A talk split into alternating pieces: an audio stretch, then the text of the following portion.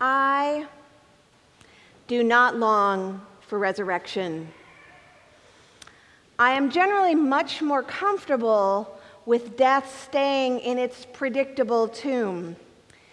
And I'm pretty sure that was the same sentiment um, that the spice bearing women who came to anoint the body of Jesus had on a Sunday morning so very many years ago. They knew what to do when a person they loved had died, and they knew there would be comfort in going through the familiar rituals of grieving.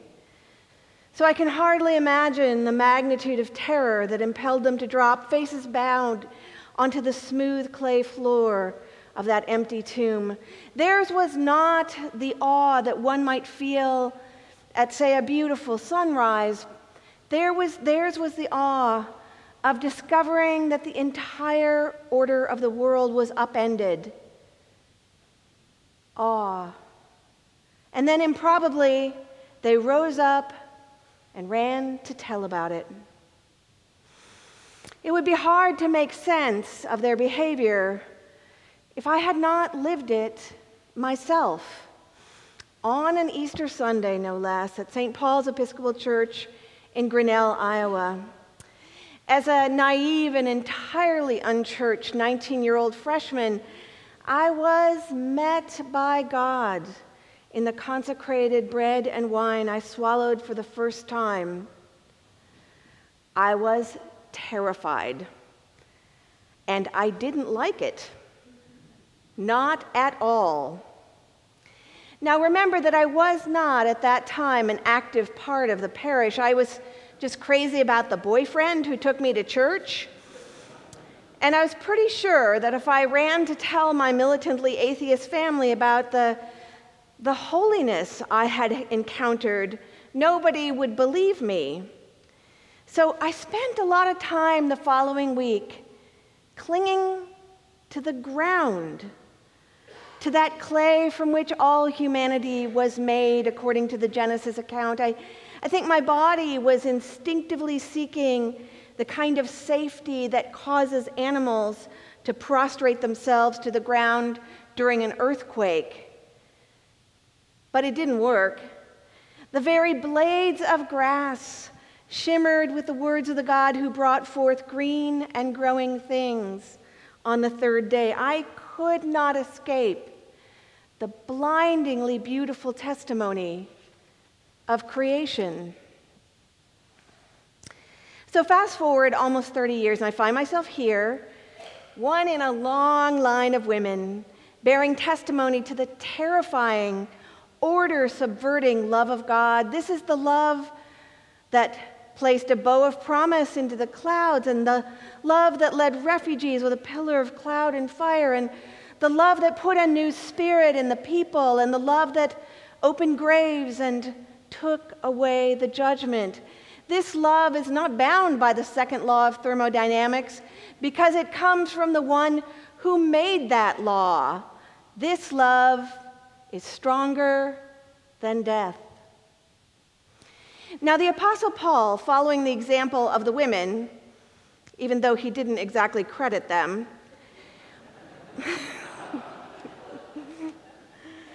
also testified to the order subverting terror of the tomb.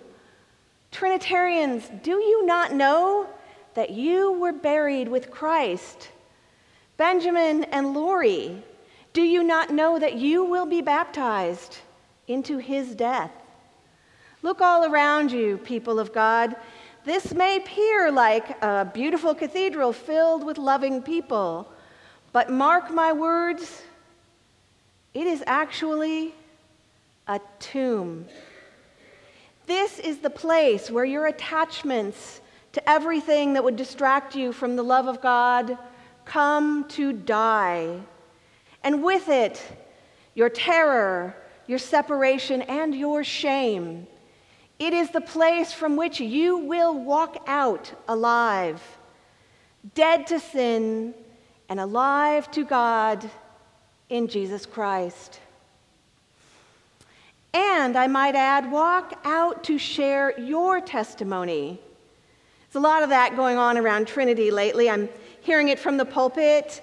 I'm hearing it in the profound trust that our catechumens, that's the community of learners that Lori and Benjamin have been part of for the past several months, that they invest in each other.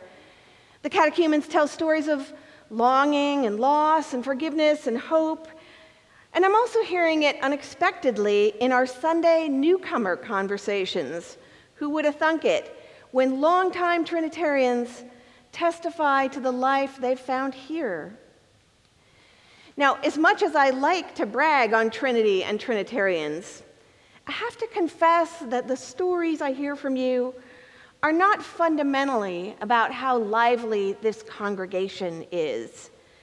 Rather, they are stories about how God triumphs over death.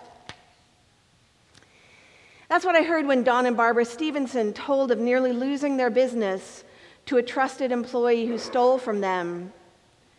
They cried, they prayed, and then they decided to come back to church to heal. You don't think you need church when things are going well, said Don.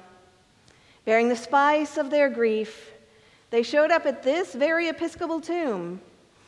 And 24 years later, Barbara and the Flower Guild orchestrate the annual floral explosion we see at God's altar tonight. And on the third day, God gave the gift of all green and growing things. What is the value of ancient creation myths? What proves the truth of the resurrection? Nothing, really, except the example of the lives of the people shaped by these stories. That certainly includes the testimony of the ancient witnesses to the empty tomb, but also the equally terrifying and wondrous stories we tell each other here every day this cathedral is no stranger to death. In fact, we celebrate it in our Episcopal funeral rites. Parents and lovers die, and yet we live. Friends and colleagues betray us, and yet we live. Our bodies and our memories fail us, and yet we live. Loss has and will visit every single one of us, and yet we live. I do not long for resurrection. And I'm not sure I'd actually recommend it to any of you either. It's scary and weird and still makes no sense to my physicist father. But because we have already died with Christ, the power of coercive violence, shame, and fear no longer need hold sway in our lives.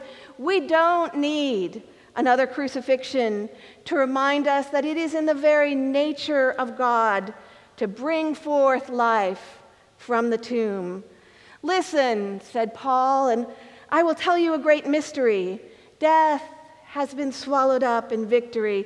Listen to the words of the shimmering people speaking from the tomb. Listen to the voices of the women telling improbable stories.